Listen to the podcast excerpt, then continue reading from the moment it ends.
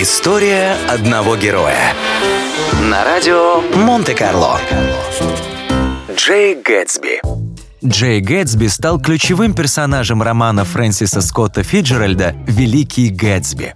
Книга вышла в 1925 году и описывала жизнь высшего общества Нью-Йорка. Это были последние годы экономического процветания страны перед знаменитой Великой депрессией США. Уроженец Северной Дакоты, сын бедных фермеров Джеймс Гэтс, выдумал себе новое альтер в возрасте 17 лет. Свои юношеские мечты он превратил в строгий жизненный план, которому он неуклонно следовал.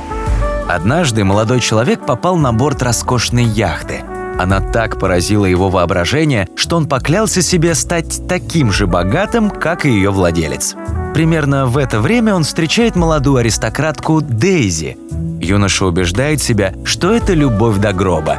Но также он решил, что романтические переживания будут отвлекать его от желанного успеха. Фермерский сын пообещал себе добиться богатства и влияния в высшем обществе, чтобы быть достойным своей возлюбленной.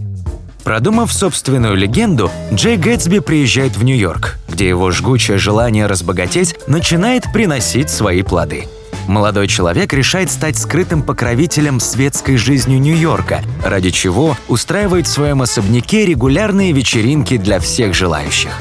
Хоть имя героя и вынесено в название произведения, писатель предлагает нам взглянуть на загадочного миллионера глазами другого персонажа.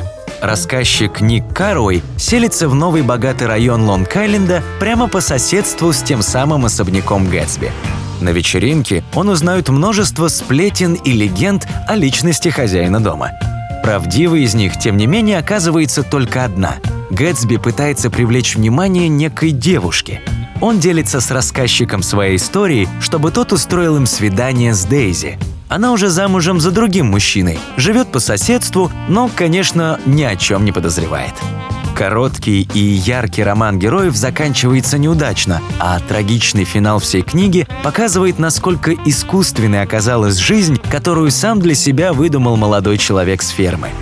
Книга не раз признавалась классикой американской литературы 20 века. Работая над ней, Фиджеральд отвлекся от всех своих произведений, постоянно редактировал и менял разные моменты текста. Он верил, что именно этот роман принесет ему настоящее признание – Позже он писал «Я чувствовал в себе огромную силу, такую, какой во мне никогда не было». История одного героя. На радио Монте-Карло.